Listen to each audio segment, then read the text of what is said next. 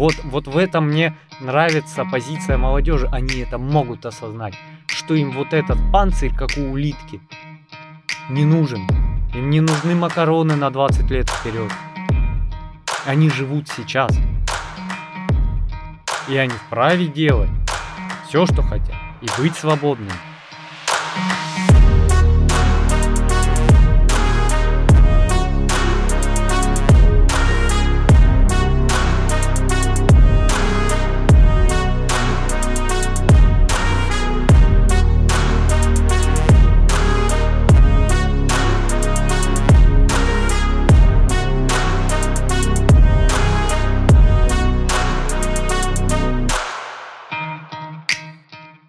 Доброго времени суток, друзья! Мы спустились с поверхности, это подкасты «Чёрный шум», и с вами я, Кавай Злостов, и постоянный ведущий Сергей Мирин. И сегодня мы здесь для того, чтобы обсудить вообще что-нибудь. Мы для этого и спустились. У нас там на улице сегодня было гипержарко. Да, где-то тридцать пять, наверное, в тени. Да, у меня в машине как в печке. Ты залазишь в эту кубышечку и прям... Ну, у меня есть кондиционер в машине. Вопрос в том, что я его не включаю. Экономишь? Ну, как тебе сказать? У меня машина ехать перестает с кондиционером. А, я понял. Ты, Мне... за, ты за экологию топишь, да? Да, я топлю за экологию. Сжигаю покрышки. Потеешь и топишь за экологию, да? Да, да, да. Вот, так что, не знаю. А у тебя кондёр сломался? Сломался, как раз по этому вопросу мотался целый день. Весь тёк. Да, я не знаю, я, я вообще, я впервые, вообще впервые за, наверное, лет четыре-пять надел бриджи. Я прям сегодня такой, о, что-то я там прям не кайфую в штанах. Пошел, нашел старинные бриджи все порванные, надел и такой, ничего себе. А потом понимаю, что я пять лет их не надевал, потому что как только плюс... Я на мотоцикл, а на мотоцикле какие бриджи, там надо защищенные ноги, сверху защита, не будешь ты эти липучки на голые ноги лепить. То есть ты все эти года ездил только на мотоцикле, да, летом? Да. А, ну, а учитывая, какой мы средний класс, мы в основном то и делаем, что работаем весь световой день. И потом особо ты и не выходишь никуда, если честно, да. То есть там дома поковыряться, это вообще не считается. Ну, как бы, я, я там шорты, которые сделаны из джинсов, которые там облезлые, ну, их народ лучше бы вообще не видел, потому что это, это вот, вот самые трушные джинсы, которые есть, вот знаешь, как эти... А, в Америке. Ну, вот первые джинсы, еще, да, который выпустил. Которые, знаешь, что, за коня цепляли, херачили их по, по степи, потом с ружья стреляли, и у тебя самые модные, короче, джинсы на райончике были. Вот, вот такие у меня шорты, короче. Ну, зато для работы самое то. Для работы, для дачи, для рыбалки, для леса. Вот это вторая жизнь для таких шмоток вообще. Да. Они скапливаются. Да это вообще вот вторая жизнь шмоток, я не знаю, какая вторая жизнь шмоток. Вот э, кроссовки у меня есть. У меня из-за того, что я долго ну, пешеходил и на мотоцикле катался в непотребную погоду, у меня осталось двое летних кроссовок. И одни из этих кроссовок я купил за сто пятьдесят рублей в седьмом классе. Это кеды, которые еще в лохмотьях. Седьмой класс это сколько лет мне было? Лет четырнадцать, наверное. Это лет сорок назад. Ну, я не такой старый. Ну, много. Ну, если четырнадцать лет, вот считай, лет семнадцать назад. И они до сих пор работают, им все равно. Какой фирмы? No Name. Вот. А у меня вообще э, в том же седьмом классе мне купили джинсовый костюм в школу. Это джинсовая рубашка и джинсы. А где джинсы, история умалчивает. Не помню, не знаю. Эта рубашка перекочевала со мной в студенческую жизнь. Но, э, учитывая, что седьмой класс возраст несовершенный, а человек растет до двадцати шести лет, до двадцати четырёх или двадцати шести, где-то так, у меня рукав стал вот такой, коротенький, как mm-hmm. три четверти. Я его начал подворачивать, типа так и задумано, и проходил с ним еще студенческую жизнь. Потом прошло еще время, еще-еще время, много времени, много лет на самом деле, много лет. И в один момент я понял, что мне нужен жилет байкерский. И я так рукава, и у меня байкерский жилет. И он со мной на мотоцикле ездит уже, ну сколько лет, пять-шесть точно. Он, он уже все. Он от рюкзака, постоянно от портфеля порвался вот здесь на плечах, разлезся. Мне жена его зашивает постоянно. У меня там... В нем каждая авария, короче, была, которая у меня была. Ну, я видел этот, этот жилет нормальный. Там... Симпатичный, да? да? Я нашивочки на него делал. Там везде, где латка, там везде какая-то нашивка прикольная. То есть, да. Когда смотришь, так оригинально, интересно. В общем, сильно. Ну, это история, понимаешь? Вот есть такие вещи, которые как история. Они вот прям, ну... отражают твою жизнь кусками, да, те же кеды, ну, я, они долго на самом деле лежали в сторонке, то есть я не часто в них пешеходил, а вот эта вещь, она прошло, со, прошла со мной очень далеко, как и кофта с капюшоном, которая появилась, ну, чуть-чуть позже, я до сих пор ее ношу, а она великолепная, и обычно она под этим жилетом надета, когда температура позволяет. То есть черепаха мотоциклетная, сверху mm-hmm. это кофта легендарная и жилет байкерский, который бывшая рубашка в школу. Кошмар. В тридцать пять градусов, да? Я бывал в любой температуре. Я уже настолько привык. Вот меня сейчас вообще не смущает отсутствие кондиционера. Единственная проблема, если машина стояла на солнце, ты садишься, ну там прям дышать нечем. А пробка? Пробка? Ну и пробка. Ну, я как бы, у меня рука бронзовая уже. Ну, мне все равно. Я привык. И я каждое лето, я очень редко опускаюсь до того, чтобы мотоциклетную защиту снять и ездить без нее. То есть у меня есть сборная черепаха, у нее отстегиваются рукава, отстегивается отдельно спина. Вот. И можно, вот знаешь, одну спину оставить, защита позвоночника, и шнырять в ней. Вот это прям когда лють, вот когда под пятьдесят и уже совсем вот-вот, я оставляю только спину. Слушай, а я видел тебя как-то в майке, ты на мотоцикле мотался, и я тебя не узнал, мимо проехал и даже не узнал. Помнишь? Это был случай патовый вообще. Просто какой-то посторонний человек едет на таком, как у тебя, мотоцикле. Да. Помнишь, мы еще связались и так... Получилось, что мы мимо проехали. Да-да-да, я тебе посигналил, ты такой растерялся. Что-что? Ну да, привыкаешь, потому что, я, я не помню, я тоже был на мотоцикле? Да, да. Ну потому что ты привыкаешь всем, целый день смашешь там мотоциклисту или еще своим. Да, ну я тогда тоже вышел. Мне э, на самом деле надо было в этот, э, за запчастью на пар- парогенератор съездить в магазин. А это вот подняться квартал, и он на зорге стачки получается, на Перекрестке. Ну, два квартала проехать. И я, я думаю, ну я сейчас надену черепаху, колено-голень, балаклаву. Как обычно, я наряжаюсь в рыцаря, знаешь, чтобы это, ветер бил вплоть кожаных доспехов. Я такой, ну ладно. И уговариваю себя, ну давай не будем надевать. Ну всего лишь. И я, короче, доезжаю до туда. И, ну, я, по сути дела, должен был зайти в магазин, выйти и поставить мотоцикл обратно, приехать. Я понимаю, что у меня мотоцикл делает и глохнет. Но это явный знак того, что кончился бензин. Я включаю резерв, и что делать? Надо на заправку. И я вот по пути на заправку, короче, встретил тебя. Это такая редкость. Мне вообще плевать на температуру. Ну, не то, что я прям такой, знаешь... Вообще не жарит. Ну, типа, вообще нет. Я просто настолько привык, что это не вызывает у меня каких-то дум об этом. Вот знаешь, когда тебе дискомфортно, ты о чем-то, ну, об этом начинаешь думать. Я не думаю об этом. И я не скажу, что мне жарко. Ну, я человек-то сам по себе такой. Телезрители меня, кстати, увидят.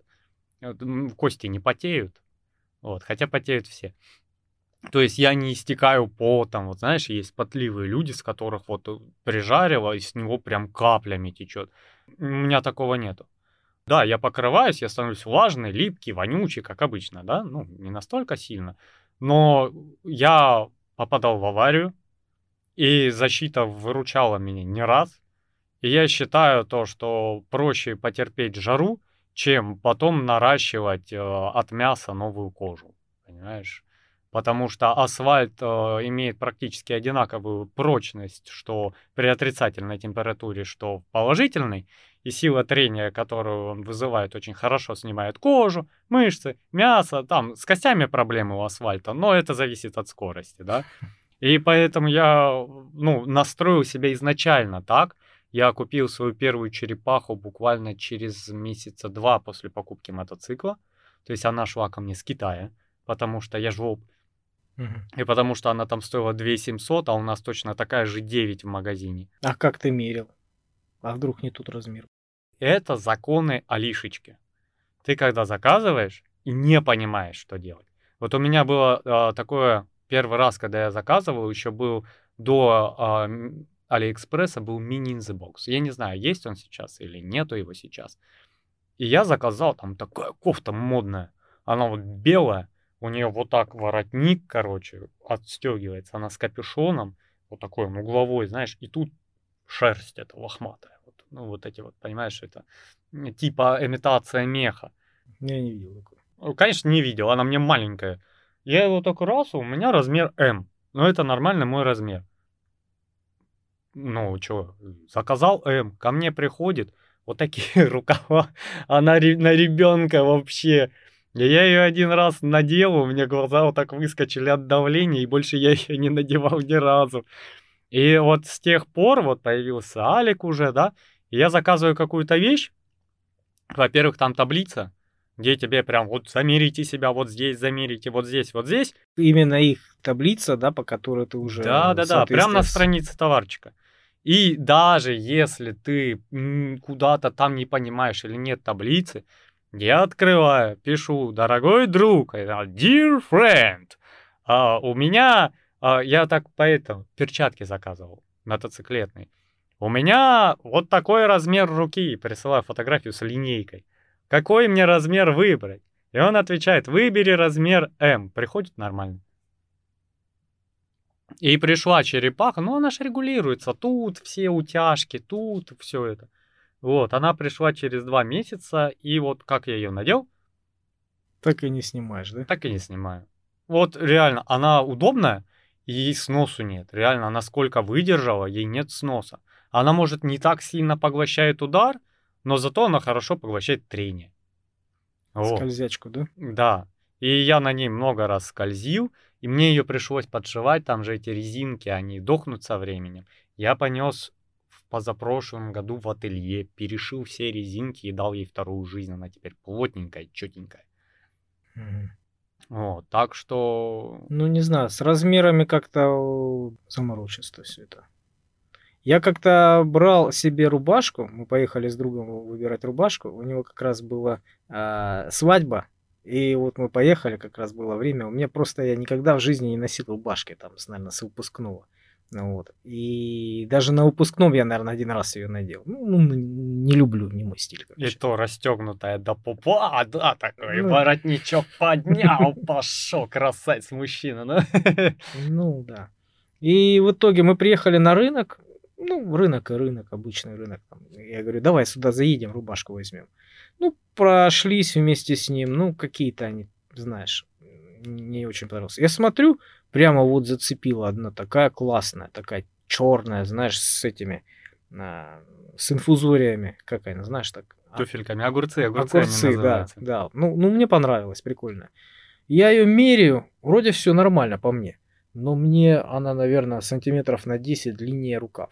То есть это мой размер и по длине, и ага. по ширине, а рукав вот такой, как у этого Пьеро. Я говорю: а что это такое? Ну, подвернете. И меня еще заинтересовало, что она одна, единственная на всем рынке вот такая, знаешь. Ага. Она прикольная, но у нее нестандартная. Я говорю: в чем прикол? Ну, говорит, наверное, у вас руки нестандартные. Я говорю: я всю жизнь носил свитера, я говорю, носил куртки, всякие там кофты, да, всю жизнь. Вот мой размер, да, мои, мои рукава четко всегда. Как к вам зашел, оказывается, у меня руки нестандартные.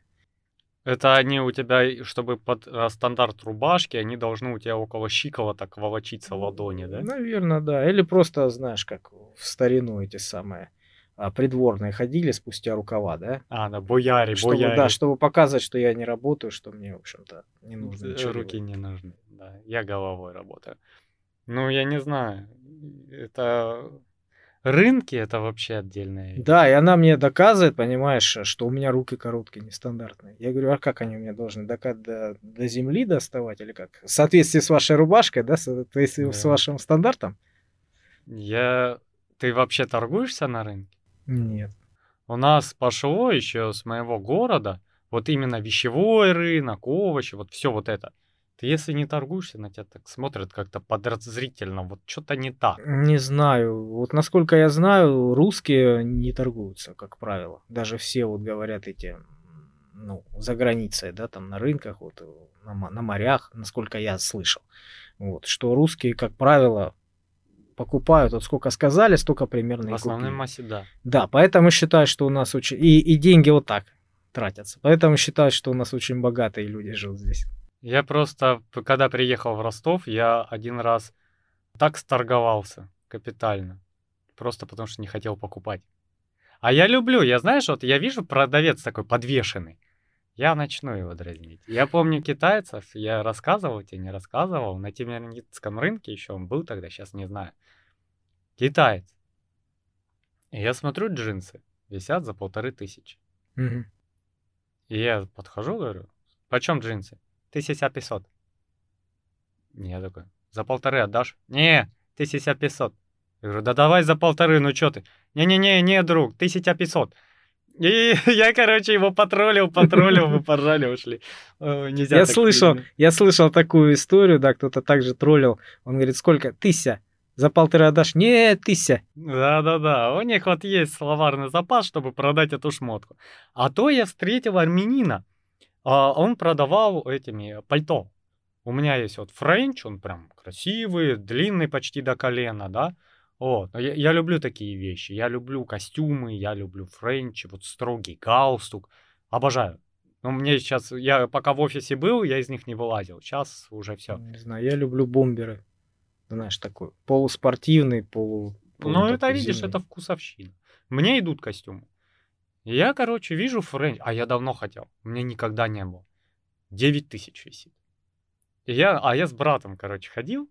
Ну, я просто за компанию. У меня денег не было. Я в Ростове там первый месяц, я зарплату только первую получил, там копейки какие-то, три с половиной тысячи.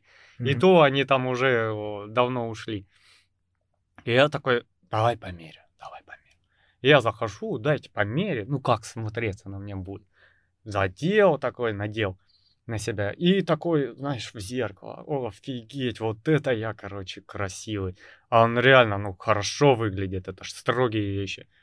И я такой, ну ладно, такая, на. Он такой, да бери, друг. Я говорю, не. А чё такое? Я говорю, да девять тысяч, нет у меня девять тысяч. И он такой, опа, товар пошел. И он такой, да ладно, я тебе скину. Ты померяй еще раз. Я померил еще раз. Я говорю, ну все, все, я пошел. Да чё? Да ты нигде не найдешь дешевле. Давай семь с половиной. Я говорю, да нету у меня денег. Нету у меня денег, говорю. Нет, ну ты померяй, посмотри, как красиво. Вот посмотри, как красиво, как четко вообще сидит. Я говорю, великолепно. М-м, прям, но нет, нет семь тысяч. Он такой, давай. Ладно, только для тебя последняя модель четыре с половиной. Это то, что ты мерил? Да. Висело за девять, он пытался тебе за четыре. Да, я, я торговался с ним почти час. У меня уже потом это вошло в прикол. Я уже, ну, до скольки он опустит. Угадай, за сколько я купил френч.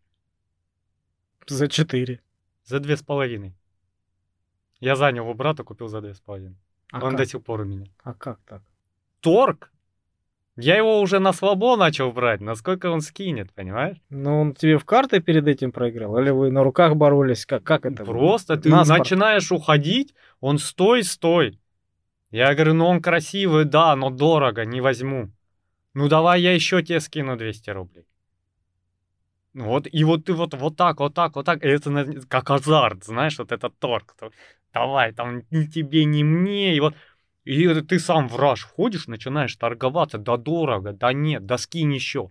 Да я знаю, ты под Москву их за полторашку берешь. У меня брат в Москве работает на текстиле. Я знаю, что это такое. Да нет, там ниже трех вообще нету. Я говорю, рассказывай, рассказывай. И вот эта перепалка, перепалка, две с половиной. Это он реально за полторашку берет их? Ну, они там дешевые, ты что думаешь, они откуда на дома себе собирают машины? А как они могут такую, такую наценку делать? Вот так. Хотят и делают, это рынок. И поэтому они вообще продавцы на рынке, не знаю, как сейчас, я давно не был, продавцы на рынке заранее оставляют кусок на торг. То есть они накидывают там, я не знаю, маржу тридцать процентов на среднего русского. И эти тридцать процентов можно сторговать, а не просто как э, торговая наценка все. Ну, то есть не их э, прибыль законная, да, а поторговаться вот этот пул. И вот э, Стамбул, ну, вот Турция и прочее, там же вообще капитально любят торговаться. Там ты что, там можно такой в азарт уйти, что они тебе еще деньги заплатят. Ну, то есть это торг. Ну, я слышал такую историю. Мне друг рассказывал тоже, он говорит, а какой-то слон, что ли, статуэтка ему понравилась, или свинья, не помню. И вот он так, ради прикола, зашел в магазин там на море где-то. Она в Турции, по-моему. Зашел, сколько он стоит? Он что-то сказал, дорого. Он говорит, не-не-не. А он и не хотел брать. Просто она ему приглянулась. А он же сразу зацепился. Ну, купи, купи. Да, да, да, да не, и не, сразу не. С полки снимать, в руки подержать, чтобы ты почувствовал, что это уже твое, да? Да-да-да-да-да. Ну, в общем, развернулся, ушел. Потом еще через день пришел, еще через... И под конец уже его отдыха он приходит, смотрит этот продавец с разбитым лицом, там, с феником свежим, с таким. Он ему отдал эту статуэтку вообще там в три раза дешевле. Да. Ну, рынки они такие, я не знаю. Я на рынок попадаю, я начинаю машинально торговать. Не знаю, мне как-то, ну, неприятно торговаться. Слушай, ну, у меня тоже такое есть, причем сейчас в магазинах. Если я явно понимаю, что меня о, где-то обули со скидкой, ты приходишь на кассу, а эта скидка нифига не скидка. И ты покупаешь по полной стоимости, смотришь, а у тебя ценник что-то какой-то. И я в большинстве случаев такой... Ай. Сейчас я буду стоять, вот оно стоило там двести пятьдесят рублей, они продали за триста двадцать. Сейчас я буду стоять, выяснять, кому надо, тут очередь стоит на кассе, да. Можно зацепиться в маленьких этих торговых магазинах, да, вот. А в таких, как большие, там, Ашаны, Машаны, вот эти. Там, ну, понимаешь, за тобой стоит десять человек, все хотят идти, и ты сейчас... Как у нас в Перекрестке бывает, бабулька неправильно взвесила, продавец утопала, ее пять минут нет, она там перевешивает, приносит обратно, взвешивает. Бабулька такая, ой, да оно мне не надо по такой цене, я думала по акции. И ты стоишь уже с ума, сходишь, вот ты готов ей купить эту картошку за полную стоимость, чтобы она просто ушла. Ну да, да, бывает такое. Я кусаюсь, я ругаюсь, я из принципа, даже там если, ну бывает там десять, двадцать рублей, хрен с ним, да, но как правило нет. Как правило, я всегда говорю, ну-ка продайте мне по цене магазина. Они начинают суетиться, если большая очередь, ну, как правило, это довольно быстро происходит, меня перекидывают на другого человека, угу. И он уже со мной разбирается. Это и в Ленте такое, там и в Кастораме очень часто. Они говорят, иди на стойку этой информации, там разберутся. Ну и да, все, и нормально. Рынки это другая штука. Рынки, они что, они, ну, как у тебя вообще есть маржа, которая, ну, плюс-минус везде одинаковая. То есть конечный продавец накидывает около тридцать процентов. Ну, это их прибыль получается, да? А на рынке у Ашота слева пятьсот, у Давида справа пятьсот двадцать. И вот он поставит где-то пятьсот или пятьсот двадцать, а может пятьсот десять, и все. И не важно, что это сахарная пудра, и она стоит триста рублей, понимаешь, грубо говоря. И все, и торгуйся, пожалуйста. Я не очень люблю рынки из-за того, что это грязные места, и там скопление э, не очень хороших людей периодически, причем... Ну, к торговцам это редко относится. В основном вот эти шалопаи, карманники и прочий бродячий цирк, который там по рынку путешествует, гастролирует. А так один кайф, ты приходишь и начинаешь. Помидоры. А чё у тебя помидоры по шестьдесят пять? Я там на входе по шестьдесят видел, я сейчас пойду там куплю. Да не, забирай здесь по шестьдесят. А, ты скидываешь, значит они столько и не стоят, накидываешь, давай за пятьдесят пять. Я возьму два кило. Ну, пятьдесят пять, это, ну, это дешево, зато я возьму два кило, считай опт. И ты стоишь, да, ба-ба-ба-ба-ба-ба-ба-ба, и покупаешь помидоры за два килограмма, считай опт. Да. Слушай, надо с тобой закупаться, сходить на рынок. Да, то есть я... Закрутки вот эти все на осень. Да, ну это жрет время, соответственно. Тебе с каждым надо договориться, еще на вот это вот. А в магазины, ну сейчас видишь, эти рынки потихонечку умирают. Ты приходишь в магазин, у тебя висит ценник, и все. Ты, ты уже прекрасно знаешь, что с ним делать, да? Там, да, это да. мой вариант. Если там э, пробили мне по другой цене, не по ценнику, не по скидке, да, но это их проблема. Меня обманули. Я могу предъявить, и пускай они пересчитывают. А вот на рынке реально могут обмануть. Да, вот это мне не нравится. Я как-то даже за, ну, немножко закусился с э, продавцом выпечки. Вот здесь у нас э, на Перекрестке есть маг- магниты, там выпечка. Э, заскакиваю, а там ценников нет. На всей выпечке нет ценников. Ненавижу эти моменты. Я тоже терпеть не могу. Как будто, знаешь, вот он оценивает. И такое есть на рынках. Вот он смотрит на тебя, да, насколько ты потянешь, сколько у тебя есть в кармане. И такую цену говорит. Вот это я не люблю. Я прихожу, там он один какой-то стоит, там что-то спиной. Я говорю, сколько? Сколько стоит? Что? Говорю, хачапури. И он так сквозь зубы мне отвечал, знаешь, я плюнул и ушел. То есть мне не понравилось это все. Но почему я не могу посмотреть и прикинуть сам по цене? Зачем мне его обязательно? Я, я знаю, это уловка у них, знаешь. Если я подошел, спрашиваю, то уже диалог завязался. Уже как бы неудобно отказывать да. человеку. Тебе надо, знаешь, подходить такой, я возьму этот хачапури за тридцать два рубля. Но ценников же нету, я ж волен выбрать, что я хочу, да? тридцать два рубля даю. Да, над тобой посмеются, как над дурачком. Скажут, эй, вот там вот иди, там на мусорке за тридцать два рубля можешь. Ну, это какие-то наглые продавцы. А они часто наглые. Не, они наглые в меру, но ты их клиент. И с ними реально можно закуситься. Вот по этому поводу, да, можно устроить скандал, сказать, ты что, офигел на мусорку меня посылать? Я сейчас пойду, и пускай тебя проверят твою лицензию, твои цены, и посмотрим, кто на мусорке потом пойдет хачапури искать. Очень быстро затыкаются, потому что вот этот торг, это такой оживленный, и, и, игра такая азартная, понимаешь? Но когда тебя отправляют и посылают, это уже не шутки, и там идут другие разговоры. И их надо периодически осаживать. У меня тоже было, э, вот рыночек этот западный, прихожу, помидоры лежат, красивые, по девяносто. Я ж беру, говорю, давай мне помидора, три-четыре. И он некрасивый, а где-то рядом из ящика вынимает, я смотрю, там какая-то фигня полукрасная, полузеленая. Я говорю, что ты мне суешь? Ой, да это, это. Я говорю, вот помидоры, на которые я показал пальцем.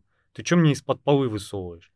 Да чё ты, такие же помидоры очень вкусные. Я говорю, вот и кушай их сам. Подхожу к соседнему и беру помидор. Вот, вот демонстративно подхожу к его соседу и покупаю помидор. И рассказываю, какой у тебя сосед плохой человек. Вот продай мне нормальные помидоры, потому что вот это обманщик стоит. Я у него в жизни не буду покупать. И скажу своей жене, чтобы она не покупала. Тёще скажу, чтобы не покупала. И всем знакомым, что вот это обманщик на рынке. Его будут стороной... Чего ты наговариваешь? Я говорю, а что ты мне даешь? Я что тебе тут? Лох какой-то педальный. Ты мне еще надкусанный выдай. Что за приколы? Я, я, не, я не стесняюсь, ты чего? На рынке это ж рынок. Поэтому у нас слово «базар» ассоциируется не только с торговой площадью, а еще и с базаром словесным. Оттуда же все идется. Вот это вот оно. И там, если ты такой, вот как ты говоришь, русский, который не торгуется, ты вот уйдешь с большим, пустым, ничего в кармане. И, скорее всего, с не очень качественным продуктом. Потому ну, что... зато со спокойными нервами. Да. Ты, я вот... ты нет, не выгрызаешь у него там каждые да, десять, двадцать, пятьдесят рублей. Вот для таких и создали супермаркеты.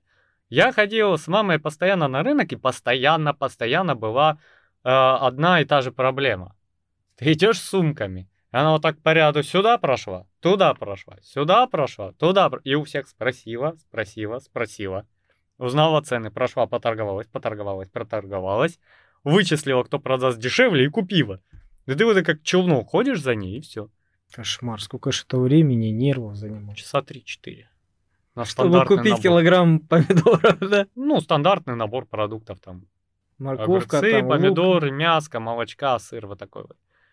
И, и понимаешь, у тебя есть выбор при этом, несмотря на то, что э, вот тебе приходится что-то делать, ты можешь где-то заторговаться и купить дешевле, чем в магазине, домашний там, сыр, например. Не знаю, я просто м- маленький когда был, я помню, мы ездили на рынок за вещами.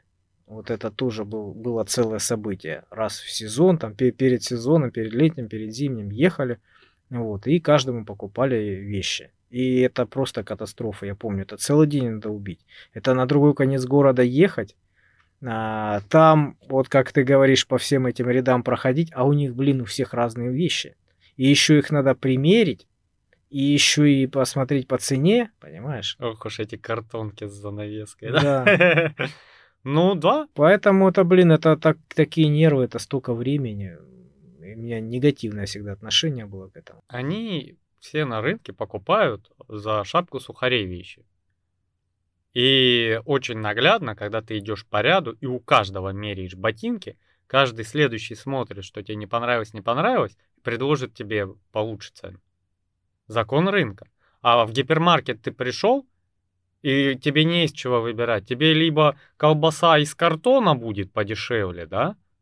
Либо из там рубленого мяса по космической цене. Ну и отлично, ты плюс-минус знаешь уже, что этот товар примерно столько должен стоить. И этого качества. А с чего вдруг? Я иду на рынок, покупаю колбасу, которая нравится, да? И я могу там выбрать цену. Я могу поторговаться, я могу выбрать цену пониже. На одну и ту же колбасу, понимаешь? Ну, а я могу найти акцию на эту колбасу. Да. Я и... могу так же, как ты по рынку, только я могу по супермаркетам. Вот они у нас три, три в ряд стоят. А, Лента, Магнит, что-то там еще гипер, гипер, по-моему, Пятерка там еще есть. И вот так вот мы с друзьями там проедем по одному магазину, по другому, по третьему. Слушай, ну где, вы... пи... где пиво, например, по акции, там и берем. Где Нет, закуска ну, по это акции. Очень хорошо звучит, когда у тебя цель купить пиво. Ну, условно а когда говоря, у тебя цель купить на две недели еды... Не, ну ты ж примерно одинаковые продукты покупаешь. Ты ну, это представь, знаешь. У тебя список, как мне дает жена, из тридцати позиций. Ты сначала по одному гипермаркету бегаешь час, цены записываешь, потом по второму бегаешь, и оказывается, что одно там дешевле, а другое там дороже. И ты Нет. начинаешь вот этим собирательством ну, заниматься. Есть, например, такое классное, как накопительство. Вот ты проехал в магазин, да, что-то брал, и заодно взял по акции что-то, урвал, впрок. Ну, в этом же и есть психология, запихнуть тебе то, что они хотят продать. Да, но если оно долго не портится, лежит там те же макароны, да, там они сейчас семьдесят, там, шесть стоят, а так это они пятьдесят, понимаешь? Например. Ты их набрал пачек десять, там, двадцать сразу, кинул так домой. Так это и есть так продать тебе то, что тебе в данный момент не нужно. Ну так зато ты потом не будешь возвращать, ты же все равно вот это будешь покупать. И потому что ты думаешь, но все равно потом ты затариваешься. Ну, у тебя же там сарай специально для этого, погреб, ты покупаешь, ну на самом деле цена на макароны в течение года не сильно и меняется, и тебе не обязательно иметь склад дома макарон. Ты пошел и купил макароны.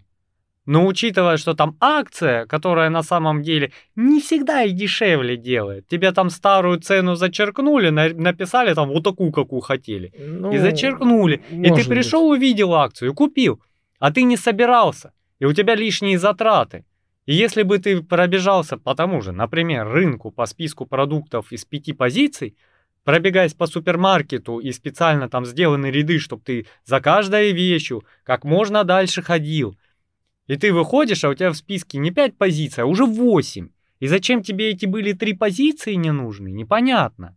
Ну, не знаю. Я бы впрок брал это все, и они, оно бы у меня лежало. Я бы в следующий раз, когда ездил по магазинам, я бы эту позицию уже не брал, потому что она у меня ну, есть. Ну, понимаешь, тебе нужен склад. Это как сигареты. Вот человек, который курит, он берет блок. Потому что он все равно будет брать. Но он все равно будет брать, понимаешь? Да. Я все равно буду брать макароны. Ну и не храню у себя десять килограмм макарон. Я все равно буду брать картошку. Я не беру, как в старые времена, два мешка себе. Ну, понятно, это портится, и это негде складывать. Ну, я говорю портится. Про какие-то такие вот крупы, про такие сыпучие вещи. Реально я тебе говорю. У меня Чай. Двух, двухкомнатная квартира. Макароны с запасом, сахар с запасом, мука с запасом, масло подсолнечное с запасом, уксус с запасом, туалетная бумага с запасом, салфетки с запасом, бумажные полотенца с запасом, понимаешь? Пакеты с запасом, и какие-то соусы с запасом, не портящиеся, да? И да. У тебя весь балкон в твоих запасах. Ну, отлично. Это очень хорошо. Плохого, что это все стоит деньги. А потом оказывается, что у тебя случайно завелась мышь, и все твои десять пачек макаронов поела, и на них, извините, нагадила, и ты их выкидываешь. А если бы ты не закупал, ты просто взял пачку макарон, сварил да съел. За девяносто рублей. За девяносто рублей. Всегда можно найти дешевле. Пойди россыпью на рынке возьми, по, километр, по километражу говорю, по килограммам. Да они невкусные россыпь. Да я тебя умоляю. Вареное тесто и вареное тесто. Да нет, есть совсем невкусное. Вот не, ну вообще. Я понимаю, есть прям вообще отстой. Да. Но опять же, я говорю, вот это как бабули, с которых мы начинали свой первый подкаст, которые берут сахар, который им нахрен не нужен. Из-за этого они создают искусственный дефицит. И из-за не, этого ну... сахар вывалился на пятнадцать ну, смотри, рублей дороже. Ты, например, стал. Пакет сахара покупаешь, ну, на месяц, да? Ну, к примеру, ну. условно говоря. А ты по скидке взял их три. Ну, ну не тележку, не, не мешок. Три. И все. Ты три следующие месяца ты запас. Они не сильно больше. Если ты масло а, покупаешь, например, подсолнечное, да, то ты его взял не, не, не бутылку, там, а две бутылки. Ну, уже же лучше, уже же выгоднее. Ну, это если это по акции. Плюшкина болезнь. А теперь смотри, вот я со стороны, не набираю, очень со стороны финансов. Ну, если позволяют. Если очень хорошая скидка, если у тебя есть там запас какой-то денег. Ну, приехал, а потом взял. Ты ужимаешься и что-то не покупаешь, что тебе нужно. Откладываешь покупку масла на машину на следующий месяц, потому что ты макароны сахара купил через верх. Это ж для того и создано, чтобы вы, вытянуть с тебя побольше денег. А нужно тебе это сейчас или нет, никому не важно, понимаешь? И тебе в целом не мешает ничего купить на следующий день пачку макарон. Посмотреть оно в тройке, в пятерке, в магните, в ленте, по сайту открыть, тоже доставку открыть и посмотреть, где что стоит. Те же сайты, приложения открыть, не ходя никуда, посмотреть, где что стоит, и поехать купить. Посмотреть, где акция на эти макароны, она вот так по кругу ходит. И купить. Тебе не надо это. В прошлом подкасте мы рассказали уже, что можно выйти с подъезда и умереть просто на ровном месте. А у тебя там целый склад макарон, и ты мог приложить эти деньги к какому-нибудь нужному месту. И может ты их мог отложить не в виде макарон, а на отпуск и съездить на море. А ты затарил сахар, макароны в этом месяце, в следующем месяце опять какую-то фигню. А еще же работает другая система. Я это помню, вот, кстати, курить вредно, ребята, но я помню. Чем больше у тебя в запасе сигарет, тем чаще ты куришь. Если у тебя э, мало денег, и у тебя последняя пачка, ты ее будешь тянуть до сизого. Но если ты знаешь, что у тебя дома два блока, ты вообще не паришься. И вот такие люди, которые покупают два блока, потом оказываются и замечают, замечают ловят себя на том, что курят две-три пачки в день. Не потому что им надо. А потому что, когда ты знаешь, что у тебя большой запас, ты начинаешь потреблять сверх меры. Ну, логично. Я вот, например, с пивом так. Я его впрок себе никогда не покупал, по-моему. Ну, было такое, знаешь, там на празднике, да, мы, я там взял себе, там, ну, ящик его, да. Ну, в течение праздников, ну, ящик, что это такое, там, с друзьями посидели там пару раз, да. И он довольно быстро уходит, я согласен с тобой. Да. Ну, насчет сигарет я не могу сказать ничего, потому что я много лет назад бросил. Тогда я курил пачку в день. Ну, стандартно. Да, но это когда я был с друзьями. Это когда я на работе был с, с коллегами, с друзьями, там общался, с кем-то гуляли мы, да. Вот. А когда я дома один, целый день был один, да, я мог парочку выкурить, не больше. Ну, это, видишь, еще компания, алкоголь и прочее, да? Ну, с алкоголем они просто улетали, да, пачками. Да. Не забудем предупредить, что чрезмерное употребление алкоголя и курение вредит вашему здоровью. Мы бросили, мы не курим, ни я, ни Сергей. Вот. Я же тебе говорю, так и работает. Я зашел однажды, то у нас там пятерка, магнит, не знаю, не повсюду. Вот, зашел. По акции пива, бутылочное. И по такой хорошей акции, что я взял ящик из двадцати бутылок. Угадай, за сколько дней я их выпил. Два. Два. Понимаешь, когда я в то время э, брал себе там полтора-два литра в день, да, угу. то тут я двадцать бутылок заточил за два дня. Надо оно было? Акция. Дешевле вышло, чем обычно. Нифига, потому что я все это выдал в более короткий срок. Человеческая психология штука загадочная. Ну, не знаю, не знаю. Я когда акция, я знаю свои позиции, которые я постоянно покупаю. Вот плюс-минус что-то я покупаю всегда. И я могу взять две пачки чая. Вот эти большие, да, пакетированные, вот этот я пью, самый там, ну, обычный. Вот, две, этого мне вот так хватает. И я все, я забыл, понимаешь, про него, потому что я по акции урвал. А могу дополнительно взять сахара пачку. Я знаю, что у меня полпачки еще есть, да. Я вижу, например, акция. Ну, не надо даже, да. Зацепил, кинул. Это не сильно дорого, понимаешь. Ну, блин, это, это выгодно. Это выгодно до определенного момента, вот пока оно не переходит какие-то рамки, вот как ты говоришь, да? Когда ты вот... Начинаются вот это... руки, загребуки, да? Да, да, да, да. Вот это надо контролировать. А так, не знаю, это очень выгодно. Ну, опять же, опять же. Опять раньше... же, если ты прошел по вот этим всем позициям основным, да, и набрал почти все по акции, ты приходишь, у тебя пятьдесят-сорок процентов скидка. Ага. А в следующий раз закупаешься в соседнем гипермаркете и покупаешь те же продукты без скидки на ту же сумму. Не, ну ты же знаешь примерно, сколько она должна стоить. Да, сколько тебе сказали, столько она и стоит, как на рынке. Нет, ну ты же знаешь, это у тебя тридцать позиций, тебя жена снабдила. Я, например, знаю, какие я иду, и я примерно одну и ту же покупаю. Я примерно знаю, сколько она стоит. Да. И по скидке, и без скидки. Вот, поэтому, блин, не знаю, если скидка висит, почему бы не взять? Это как я, вот, знаешь, скидка висит, почему бы не взять? Захожу в книжный отдел в Окей и такой... Ну, у каждого своя слабость. У нас книжки по сто тридцать рублей. Ну, в целом, читать мне особо сейчас некогда. Но они ж не портятся. И выходишь с пятью книгами. С да, Булгаков да, да. какой-то еще такой, буду я их читать, не буду. Жена прочитает, несешь. Подарю кому-нибудь. Да. Есть такое. Ну, у меня у отца моего с железками такая фигня. Вот когда он получит зарплату, например, да, накупит железок и сидит, чахнет над ними, понимаешь? Это я сделаю, это, это мне нужно там выточить, еще моя доработать. Вот, ну да, это вот... вот... Каждая своя слабость есть. Ну а как еще? Я в один момент проникся мышлением молодежи. Но мы все, вот чем старше по возрасту становимся, тем больше ворчим на молодежь. Но они... Даже если ты сам молодежь, да? Да, и мы, мы определенный контингент возраста, да? И люди, которые слушают Моргенштерна, для нас не особо интеллектуально одаренные.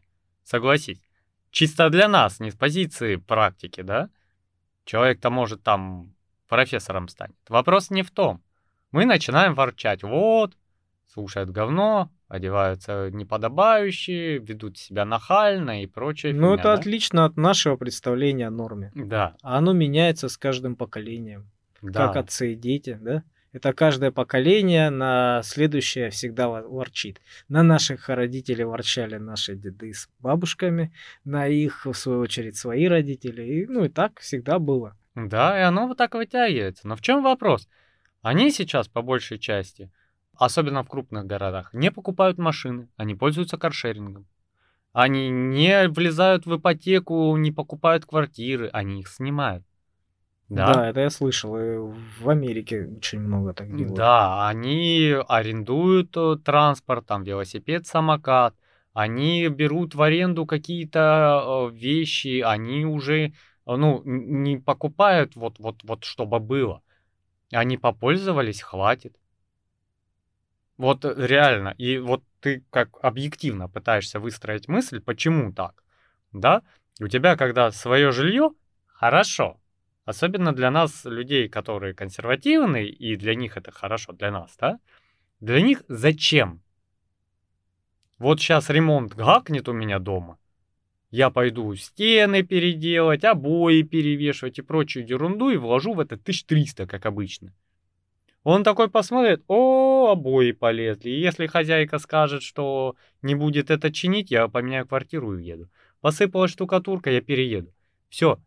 Машина, а зачем за ней следить? Я заплатил, Мне пригнали машину с полным баком, я проехался, поставил ее, завтра возьму следующую. Ее ночью приехали, осмотрели, там заправили, на сервис отвезли, починили, я об этом не парюсь. Ну да, я слышал такое, такое мнение у нас. Ну, вообще про Америку я слышал, у них там это очень сильно распространено, но мне до конца непонятно, на каком, ну, на, на каком основании. То есть один говорит, вот я не покупаю квартиру не потому, что у меня нет денег, а потому, что они везде у меня в обороте. Потому что если у меня и есть деньги, то мне проще вложить в свой бизнес, в себя сейчас, чтобы потом приумножить свой капитал. Вот. А потом уже, когда я определюсь с местом, которое мне понравится, с домом, да, я уже могу через какие-то кредитные обязательства, через какие-то а, ипотечные договоры, да, очень выгодно его взять. Чтобы за наличку покупал этот человек, там практически такого нет, насколько я слышал. Ипотека. Ипотека на полвека. Был человек и нету человека. Ипотека, да? Но... Ну, там другие условия, не такие. Ой, я... По поводу автомобилей, там а, очень часто распространено лизинг. Вот он взял машину новую в лизинг, да? Она как бы его. И вот он ездит на ней там год, два, три, да? Потом он ее отдает, ему пересчитывают это все, и он берет другую машину. Ну, смотри, это разные системы. Но вот тебе сегодня надо ехать. Ты взял машину, съездил и больше не паришься. Нигде она будет стоять, никак ее чинить. Вот, да, вот это мне недавно рассказывал мастер в шиномонтажке. Переобуться я пере, переехал, по-моему. Вот, как раз тепло стало. И он говорит, у меня нет машины, я ее продал. Я говорю, как, мастер в шиномонтажке, у тебя нет машины? Да. Я решил с женой, мы решили продать машину. Он говорит, ну, зачем это? Это неудобно, это дорого. На машине это дорого. Просто ее обслуживать это капитальные деньги. А так как сейчас сильно подешевел такси, очень это удобно. Он говорит, что всегда я, говорит, езжу на такси, мне гораздо выгоднее получается, чем ее обслуживать, заправлять, страховку платить, перебывать и все остальное.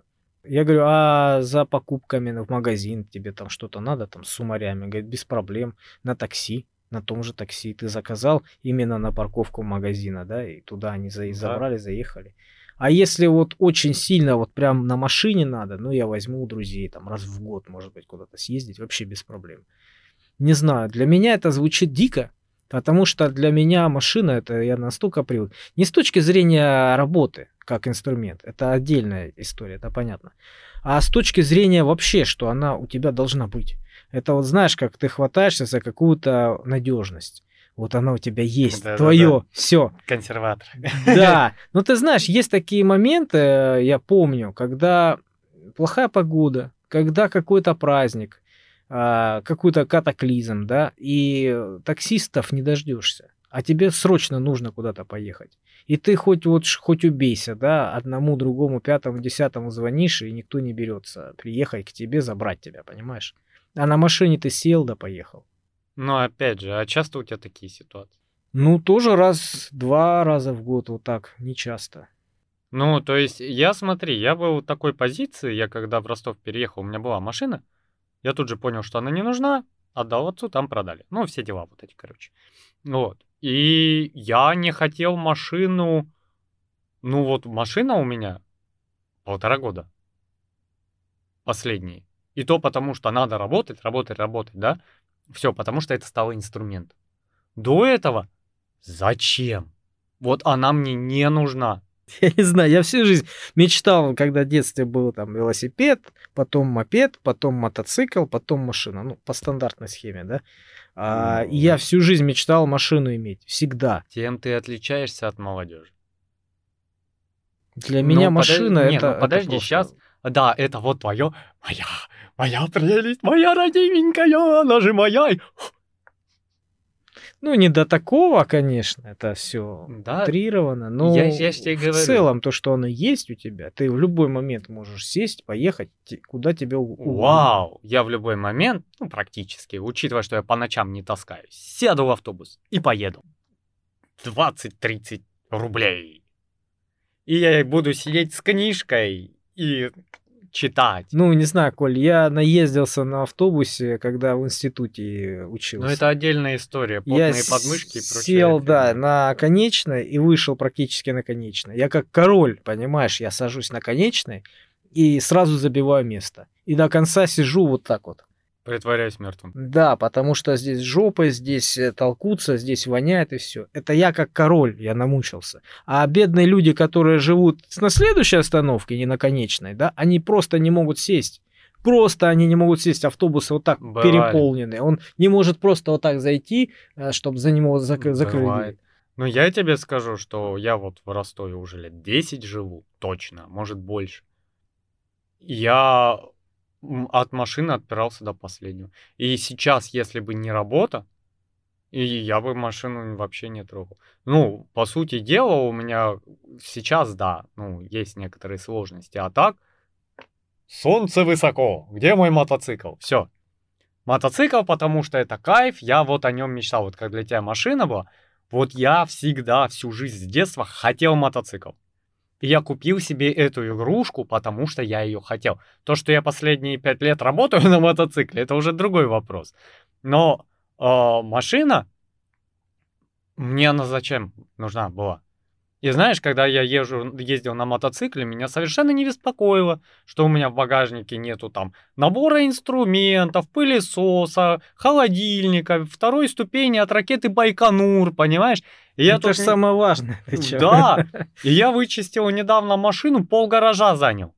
Вообще ненужных мне вещей, которые я просто таскаю с собой. На мотоцикле мне хватало портфеля с едой на день, может, запасными носками. И я чувствовал себя отлично много лет. Меня вообще не парило зимой, когда там выезжают, стоят пробки, люди, которые не переобулись, бесконечные аварии, едешь как вот так. Я залазил в автобус, открывал книжку или наушники втыкал и ехал. И я платил за это дешевле, потому что на машине, несмотря на то, что у меня малокубатурная машина, доехать по бензину дороже.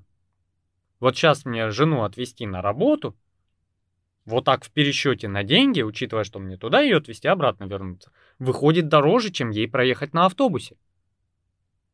Я плачу за этот комфорт. А учитывая, что большинство время, ну да, я, это инструмент, тут другой немножко вопрос. Учитывая, что большинство времени я езжу один, четыре пустых места просто катаются со мной. Я тоже всегда удивлялся этому. Неужели нельзя машину отстегнуть, чтобы у тебя одно было место вот, в виде кресла и все? Да, ну мотоцикл по сути дела. Но, понимаешь, это нерациональное использование ресурса. Просто чтобы иметь ощущение того, что я в любой момент могу скакануть и поехать, ты держишь машину, переобуваешь, вкладываешь деньги в ремонт, а ремонты дорого, ты знаешь. Платишь страховку, платишь налоги, тебе нужно место, чтобы ее хранить, понимаешь? И вот так ты, если это распишешь в течение пятилетки, сколько у тебя уходит, там у тебя машины полторы уже ушло, если не больше. Просто за ощущение того, что она твоя. А не то, что тебе вот три дня не надо никуда. Ну, если ты не работаешь на машине, опять же, убираем ситуацию. Да. Тебе не надо три дня никуда. И эти три дня в году из четырех ты все равно платишь страховку и налоги, если машина твоя. Но тебе три дня не надо, а на четвертый надо. Ты в каршеринге заплатил тысячу рублей за день и поехал дела делать. И не паришься, что там сломается. Что за нее заплатить надо? А резина в следующем году? А резина сейчас самое дешманское колесо стоит под пятеру. И ты такой, о-о-о-о-о. Зачем? И молодежь так думает, и я считаю, она в этом права. Она не парится. Нужна машина в любой момент? Каршеринг двадцать четыре часа в сутки. Есть даже функция, где ты нажимаешь, и тебе эту машину под дом привезут за лишний полтишочек, если ее там рядом не было. Та же ситуация с квартирой. Тебе не понравились соседи, тебе не понравилось, что у тебя квартира требует ремонта. Ты собрал чемоданы и переехал на другую. А теперь попробуй э, так сделать. Ладно, если квартира просто твоя, если в ипотеке. Ты ее даже толком продать не можешь, ты не покроешь ипотеку, учитывая какие там проценты, ты квартиру за два с половиной миллиона покупаешь почти за десять миллионов. И ты не можешь просто так отстегнуться и уехать, потому что у тебя заселились алкаши в подъезде, наркоманы, которые на твою жену постоянно нападают, и ты не можешь ничего сделать. Ни полиция ничего не делает, ни тумаков им давать нельзя, потому что можешь перебить этих дебилов, понимаешь? И ты не можешь, ты привязан, как к якорю, к этой квартире. А молодежь, они такие: так, хозяюшка, мы доживаем месяц и сваливаем. Мне не понравилось жить в этом районе, мне не понравились соседи, мне не понравились ремонт, заскрипел диван, мне не нравится какая тут кровать. В своей квартире ты начнешь собирать деньги на новую кровать. Здесь ты можешь остановить аренду и взять ее в другом месте за ту же цену. С тем, что тебе нравится. Ну да, зато когда это не твое, когда ты снимаешь ее, да, и платишь денежку кому-то, не за свою квартиру, а кому-то, то ты должен быть каждый, каждый месяц у тебя должна быть эта сумма. То есть, если что-то, не дай бог, случилось, а ты ипотека. Потерял работу, ты заболел, ты еще что-то. А ипотека. Только понимаешь, сейчас двушку с ней шестнадцать тысяч. Ипотеку ты платишь за свою квартиру. Она в итоге в конце там твоей жизни несчастная. Она Я будет тебя умоляю, у, у твоих детей. Попробуй как-нибудь посмотреть в глаза того, кто на месяц задержал ипотеку. Ты увидишь лютый страх и седые волосы. Там переплаты какие-то, да? Если, вот, я не знаю, текущее законодательство, три месяца ты не заплатил, твою квартиру тут же сделают не твоей, а собственностью банка. Все. Была твоя квартира и нету. А у тебя там что-то какие-то проблемы и нету страховки, которая тебе должна компенсировать третий месяц. Придут приставы, тебя за ручки выведут, вещи твои вынесут вот так перед подъездом. И потом ты видишь на Авито сто пятьдесят квартир с вот этим знаком, то, что продает банк. Понимаешь? И ты не можешь вот сейчас взять и куда-то слинять с квартиры и сказать: а я все, не хочу больше платить ипотеку, я поехал. Хер. Ты теперь вокруг этой квартиры живешь, а учитывая, что ипотека это тридцать лет запросто. Ну ты же ее можешь, по-моему, продать, еще не выплатив. Тебе пересчитают твою сумму, которую ты выплатил. И ты эквивалент... не можешь закрыть ипотеку. Что ты там выплатил? Ты, во-первых, первый период платишь только проценты, а стоимость квартиры там вот такая, как в любом кредите. А во-вторых, ну, ты продашь ее за три с половиной миллиона, а у тебя ипотека еще двадцать пять лет. Что ты сделаешь? Ты не можешь суммой покрыть всю эту ипотеку. И не покроешь. Ты к этой квартире привязан как собака к будке цепью. Все. Я не знаю, эти условия. До, дом разрушается панельный, а учитывая, как все многоэтажки, а это большинство, они лет двадцать, и контингент, который стал лучше жить, оттуда съезжает, а жилье ветшает, его начинает покупать более худший контингент. Если ты посмотришь вот эти, вот эти здания, где у нас там, чем больше квартир, тем хуже. И у нас вот сейчас застроился район, да, и не один, там их два или три. И уже, уже прошло около десять лет, и контингент там упал социальный. Люди, которые могли, уехали оттуда. И туда заселились более низкого уровня люди, моральной составляющей. А ты с ипотекой привязан как собака к будке. И у меня знакомый, вот этот район Суворовский, дебильный, к которому ведет одна двухполосная дорога ко всему району. Они взяли там ипотеку, потому что там были дешевые условия, а теперь деться оттуда никуда не могут. Потому что доехать оттуда целое приключение, что оттуда, что туда. И хоть там инфраструктуру пытаются развить, у тебя по факту хрен да ни хрена сверху. А учитывая, что у нас жилье сейчас строится с расчетом так себе, уже на Левенцовке лопаются стенки. Уже стены, ты если посмотришь, трещины идут. По фасаду. А ты привязан на тридцать-пятьдесят лет. А с арендой жилья ты такой: у-па-па-па-па-па-па. Мать, звони хозяйке, мы этот месяц доживаем, потому что заплатили. Забираем задаток, как обычно, и поехали на другую квартиру, в другой район, куда хотим. В любой район. У нас работа поменялась, мы жили на Западном. Работа поменялась, мы теперь работаем на Северный. Закрыли месяц, переехали туда. А если к тебе придет а, в любой момент хозяин, ну ты закоктился, ты там живешь. Хозяин по договору не имеет права выселить тебя до конца этого месяца, плюс месяц сверху. Ну, скажет там, так, мол, так, в следующем месяце давай подматывайся. Пожалуйста. И ты ищешь как кот дизентерийный по району, что-то такое похожее, не знаю, со шмотками постоянно со своими. Приезжаешь в какой-то клоповник или к алкашам. Вот о, я на вот этих чемоданах жил и очень ты, долго. И ты каждый раз э, тянешь деньги дяде постороннему. И у тебя в копилку твоей недвижимости э, ничего не упало. И ты консерватор. А зачем оно должно падать? Чтобы у тебя было недвижимость, чтобы чтоб ты детям мог что-то оставить, да? Да дети могут сами разобраться. Что ты им передашь? Это наше вот это из советского. Что я передам детям? Им нужно жилье. А учитывая, что тво- твоя квартира, которая была шикарная, сейчас это срачник, где у тебя алкаши и наркоманы, и социальный уровень из-за того, что ветшает жилье и контингент, понижается. А это правило железобетонное. И у тебя в подъезде наблевано, постоянно сидят, постоянно кого-то убили, понимаешь, побили, убили, ограбили. А вот этот теперь не знает, куда ее деть, потому что когда дом только построили, квартира стоила хорошо, и в доме было хорошо, а теперь ты за шестьсот тысяч этот клоповник не можешь продать. И даже если ты продашь, ты эти деньги никуда деть не можешь, понимаешь? Не работает это так. Это старое сознание. Ты добавил, и уже у тебя более-менее квартира. Это пережиток. Ну, не знаю, может быть и пережиток. Я, я насколько слышал, действительно есть такое понятие, как вот э, пережиток. Вот когда ты застал то, чего не было еще, а теперь много, ты боишься потерять то, что есть. То есть вот раньше было машину купить, это просто э, у богатых людей были машины. Да. Да? Я это помню, ну я был совсем маленький, но я помню, что машин было мало. Да, на дорогах пробок не было, как таковых.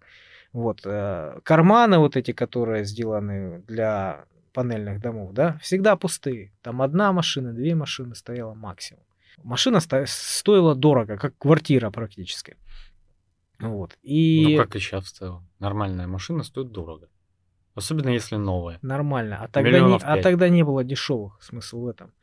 Я просто помню этот моего друга, отец, еще рассказывал про свою свадьбу, и он говорил, что они там получили, а, в рублях он сумму назвал, на свадебный подарок деньги. Вот. И говорит, в попыхах они потеряли этот конверт, и он валялся возле подъезда. Они там гуляли, кайфовали, все. Потом вышли на улицу, увидели, что этот э, конверт валяется нетронутый. И там целая пачка денег. И он еще говорил, вот представляешь, сколько-то денег. Это, говорит, Жигули лежало. Да. Или квартира, можно было так купить. То есть я помню вот эти вот сравнения. Вот. А сейчас ты можешь Жигули купить за, там, за двадцать тысяч. Ты за одну зарплату, за самую низкую оплачиваемую, да, ты можешь купить машину, которая будет ездить. И это сейчас не проблема совершенно. Да. Вот, поэтому этого сейчас много, но мы боимся это потерять. Также и с квартирой, с недвижимостью, понимаешь? Вот, хотя раньше в советское время выдавали их, да, там, вот, но все равно как бы свое вот это вот страх потерять, понимаешь? Страх на улице остаться. Тебя там выгнали, здесь ты работу потерял, все, у тебя ни денег, ни жилья.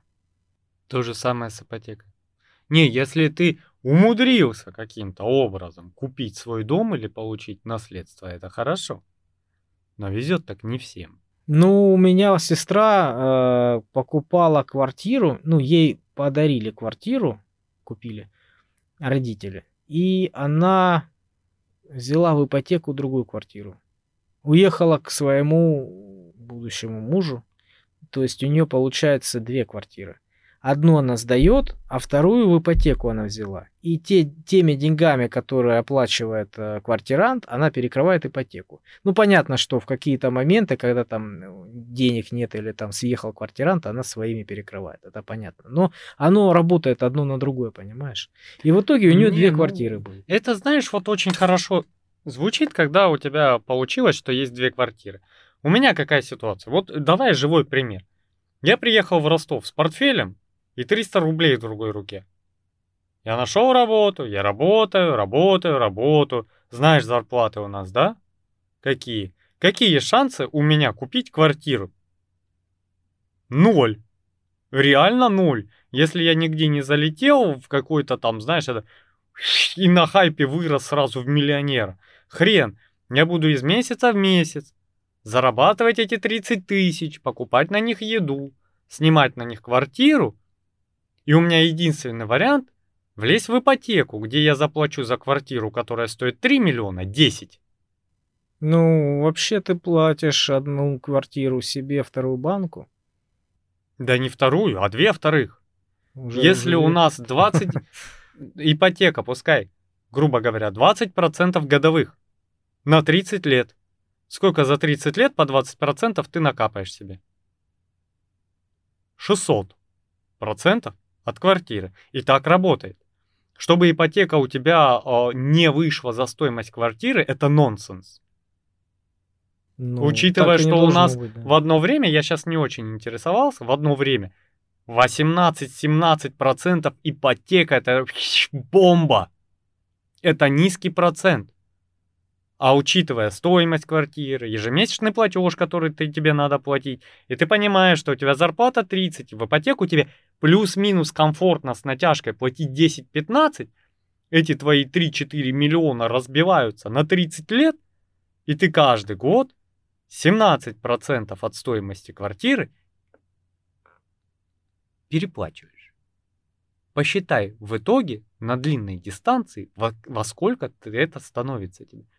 Это хренова кабала, которая уничтожает твои финансы и пожирает. И банк очень рад, когда ты берешь ипотеку. И все очень рады. Ты не можешь уехать из города. Ты не можешь отвязаться, сорваться. Ты сидишь очень на большом плотном крючке. И когда ты снимаешь квартиру, ты такой: хочу в Краснодаре жить. Мобильность, да. И в, в Краснодар, да? Не понравились соседи. Ты ж не можешь их выселить, у них там ипотека. Они туда хрен откуда денутся, да? И бодаться с ними каждый день, полицию вызывать, конфликты. Ты такой: у-у-у, а соседи тут, извините меня, попахивает говнецом. Смотришь, мне вид не нравится, у меня вид на соседний дом. Блин, ну ладно. О, вид на Москва-реку, отлично. Да, и ты свободен и вправе делать все, что хочешь. Машина чуть-чуть другое. С машиной ты можешь быть свободен. Но она тоже за тобой привязана на цепи, или ты за ней. И ты в один момент понимаешь, что тебе надо купить страховку, что тебе в круг надо поменять ремни, помпы, что у тебя навернулась клы- крышка клапанов, тебе туда надо вложить пятизначную сумму, свободно, а то и шести. Понимаешь? А когда у тебя машина из каршеринга, ты понимаешь, что тебе надо заплатить тысячу рублей и забыть об этом. Вот, вот в этом мне нравится позиция молодежи. Они это могут осознать, что им вот этот панцирь, как у улитки, не нужен.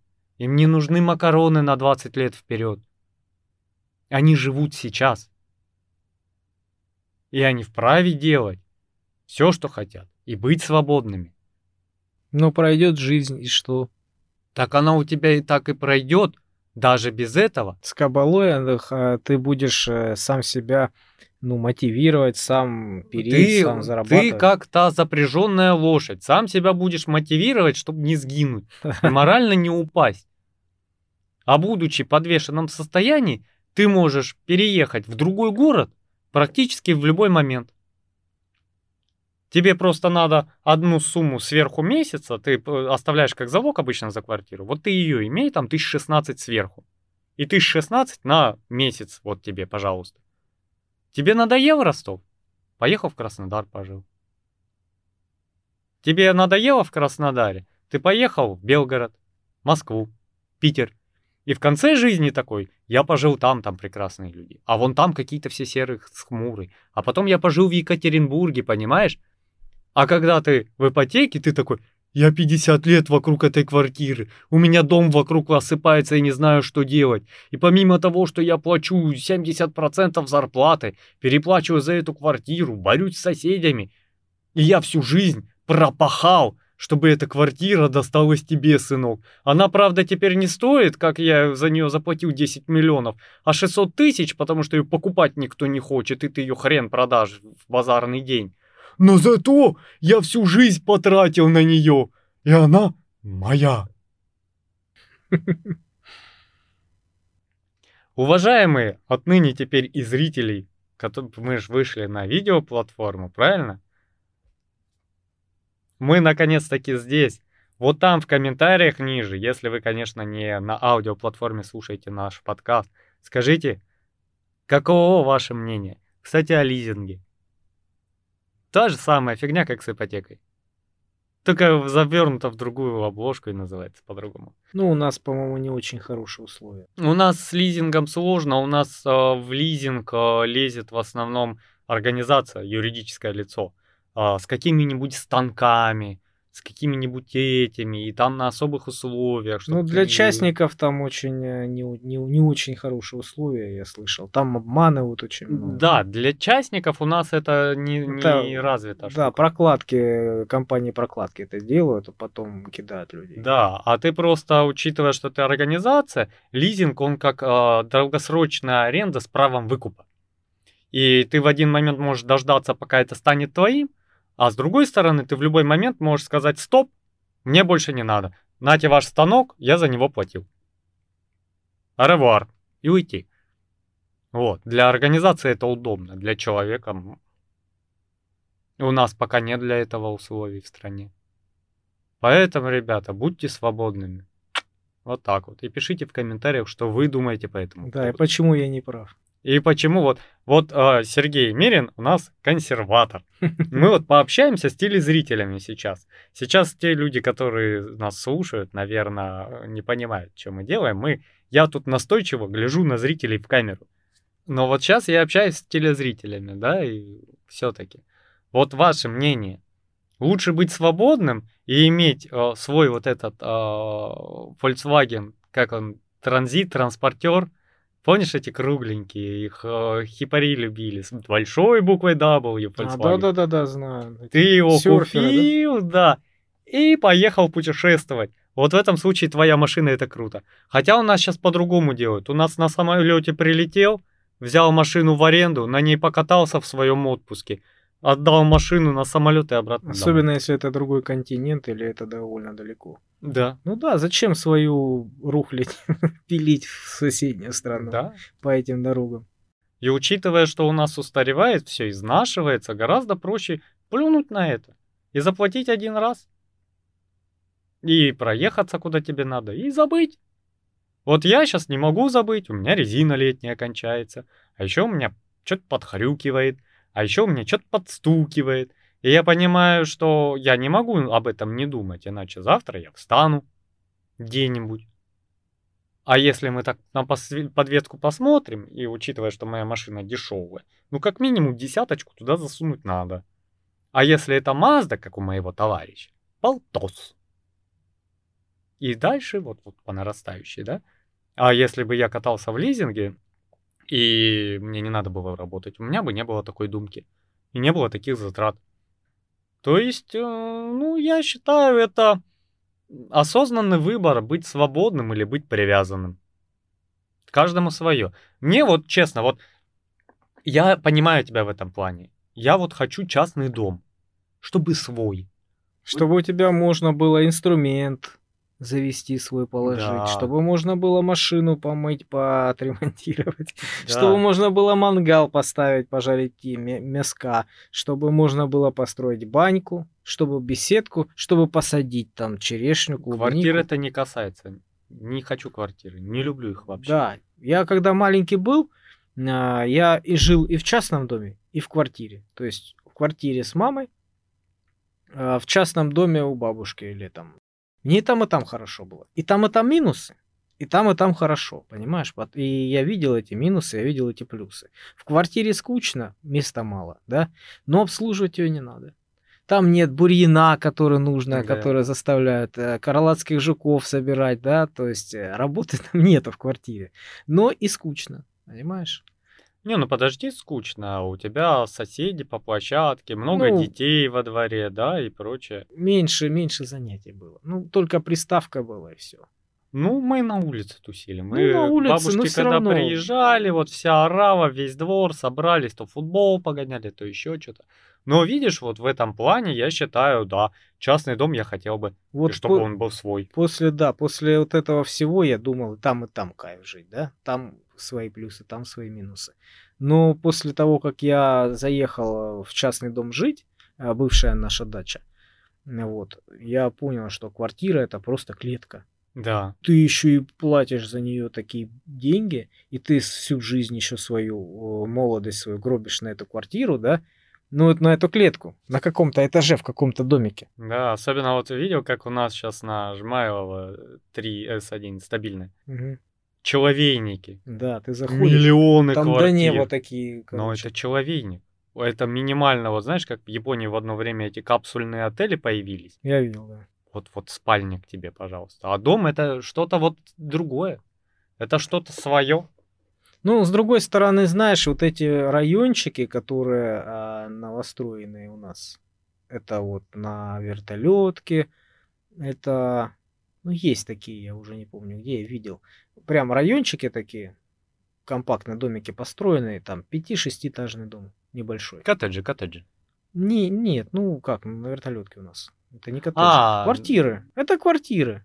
Но не больше пяти-шестиэтажного да, да, да. дома. Все, вот понял, сейчас смотришь, да, кажется, ну, такие маленькие, миленькие домики, все в одном стиле. У них заборчик свой, у них свои парковочные места, там для детей отдельные площадки. То есть там можно и машину поставить, и подземная парковка. Ну, все есть, в общем-то, да. Смотришь, вроде нормально, да, и не сильно высоко. А когда ты маленький был в детстве, смотрел на пятиэтажный дом, это казалось просто небоскреб. Ой, слушай, у меня в городе, да и сейчас, по-моему, не знаю, как обстоят дела, давно не интересовался вопросом, самый высокий дом был девятиэтажка. И она была одна на весь город. И она так и называлась. Девятиэтажка, район девятиэтажки, девятиэтажка. Где? На девятиэтажке. Вот, то есть это самое высокое здание было. Но, видимо, этот сейсмически нестабильный район mm. на Кавказе. Вот, поэтому, ну, выше и не строили, и вот она самая такая. А потом приезжаешь в Нальчик, а там девятиэтажки, это так, средненько. Ты такой, это голову поднимаешь, и тебе страшно, голова кружится. Вот, и я помню в один момент, там что-то были какие-то сейсмические толчки, и там двадцатичетырехэтажное здание, по-моему, было, ну, так ходило, стекла звенели. Вот, поэтому не знаю, я не люблю квартиры. Да, квартира — это ужас. Это, это тараканы. Вот у тебя травят тараканов, мышей, да? А у тебя соседка какая-то очень-очень грязнуля. Ну, старушка, например, да? У нее все там ужас, просто вонь, да, все остальное. И вот у нее эти тараканы плодятся. От нее и бегают. Трави, не трави.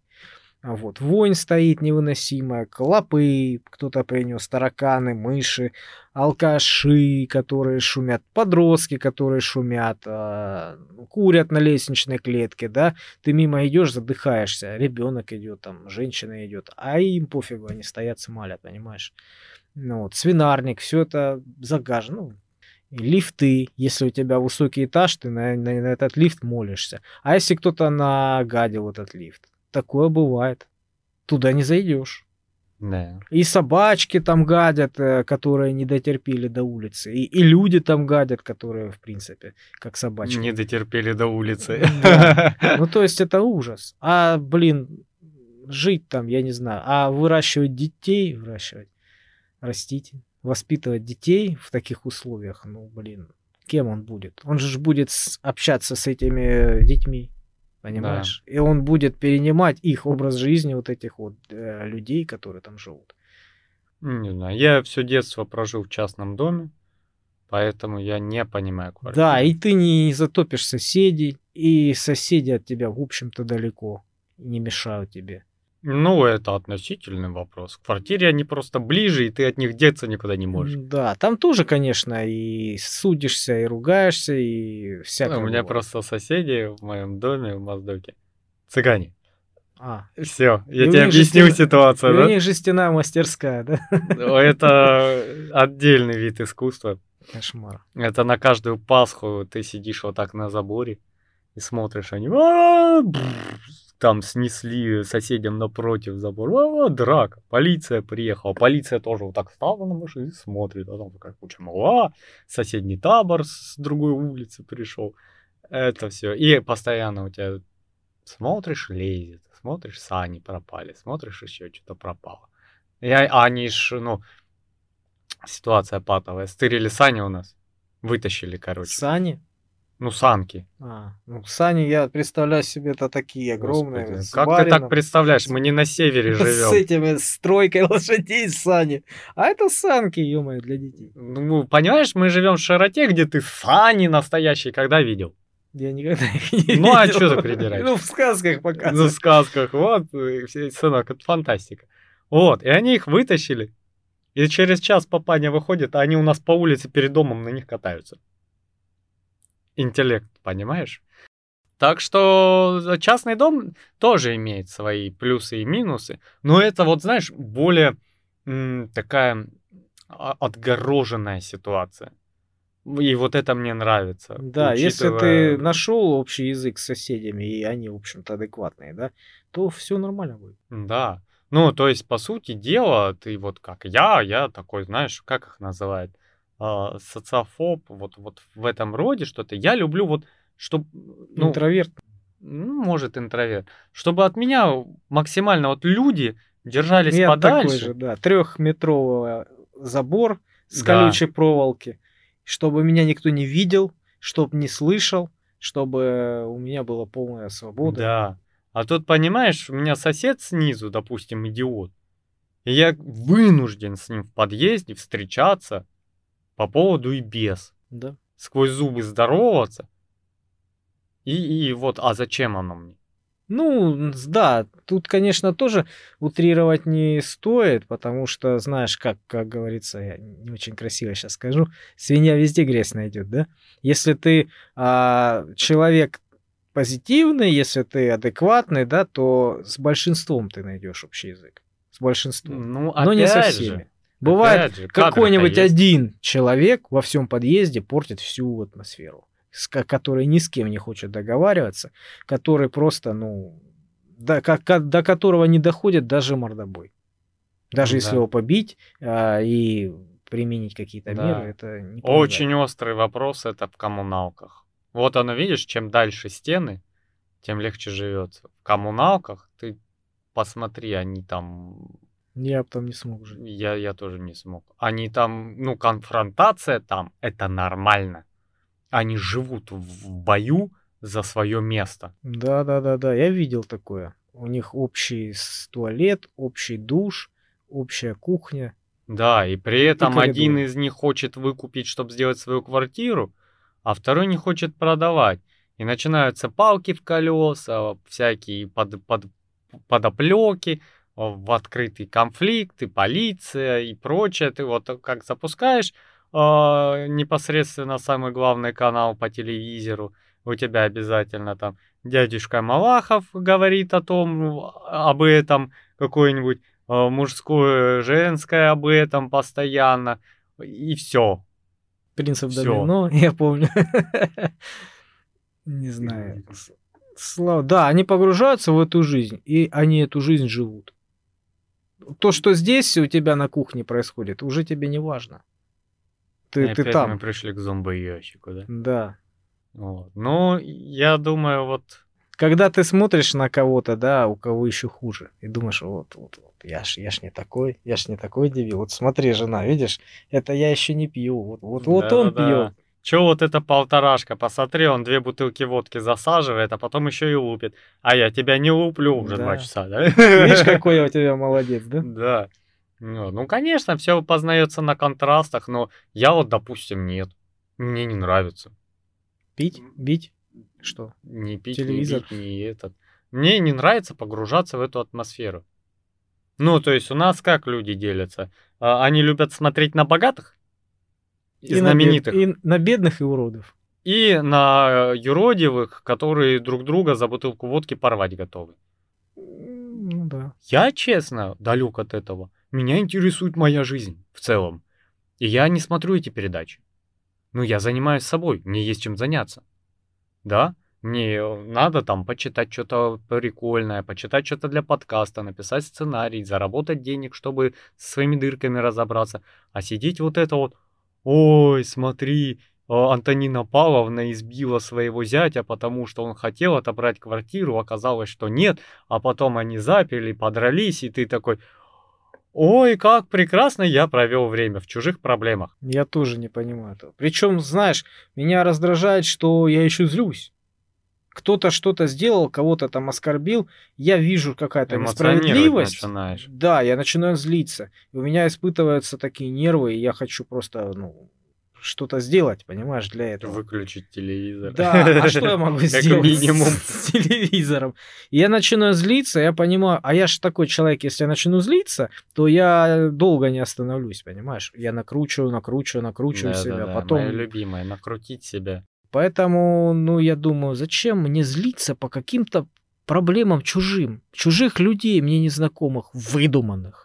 Вот актер сидит один, да, там делает вид, что он получил по роже незаслуженно, а второй делает вид, что дал ему по роже. Передача «Окна». А я злиться буду, да, весь день. На работе там или еще что-то. Зачем? И думать, вот какой он паскудистый. Ну вот, поэтому я не смотрю, у меня хватает своего. Я на самом деле мало смотрю даже юмора. Потому что сейчас юмор очень грязный стал. Мне далеко не все нравится. Очень далеко. Ну, вот эти да, у нас э, сейчас знаменитые комики, которые в основе сидят. Мне большинство юмора подавляющее не нравится. Я не смотрю. У них, о, если ты вот так через призму, не особо прислушиваясь, посмотришь, большинство шуток про секс. Да, ниже пояса. Да. Я, знаешь, одно время у меня прямо вот пик этого был. Вот меня прямо вот пересытило это все. Наверное, потому что я смотрел это все. Ну, как у всех. Да, пересытился этим всем. И меня так сильно... Я сильно так устал от этого. И я включил Луи де Финеса, по-моему. О, Челен... это добренький юмор. Челентано, да, вот эти фильмы старые. Да, Луи де Финес, по-моему. Черно-белый фильм еще с ним. А где он там в тюрьме был, что-то еще такое. Еще до Фантомаса, да? Да, да, да. Я не знаю, я столько удовольствия получил. Я так откровенно смеялся, мне такое, такое наслаждение получил. Это юмор, это, блин, это настоящий юмор. Можно смеяться, и здесь нет ничего такого, ниже пояса такого, прям вот, э, грязи нет, понимаешь? Я с огромным удовольствием посмотрел, блин, потом еще, еще. То есть, не знаю, я понял, что действительно юмор на совсем на другом уровне сейчас.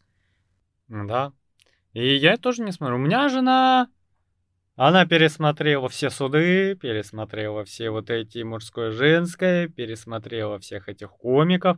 Я сажусь, у меня, я недавно поймал очень прикольный канал. Я в основном смотрю научные и какие-то познавательные вещи. Ну, да, мне интересно. Я тоже люблю. Недавно поймал чувака, он выглядит вот э, как современный сумасшедший ученый. Вот эти, знаешь, изобретатели, не ученый, изобретатель. И он шикарен. Я посмотрел, он ведет себя, ну, подобающе. Он, короче, собрал солнцемобиль. По Питеру покатался такой на солнцемобиле. А там такая фигня, чуть ли не картонная коробка со солнечными панелями. Велосипедный руль, четыре колеса там от Альфы, мопеда, по-моему. Два колеса, это мотор-колесо, короче, пачка аккумуляторов. И его там местные новости поснимали. Он такой, все, я придумал. Я поеду в Казахстане, короче, три тысячи километров на этой фигне. Дикарем, короче. И поехал. И вот он ехал, у него колесо лопнет, а он посреди пустыни.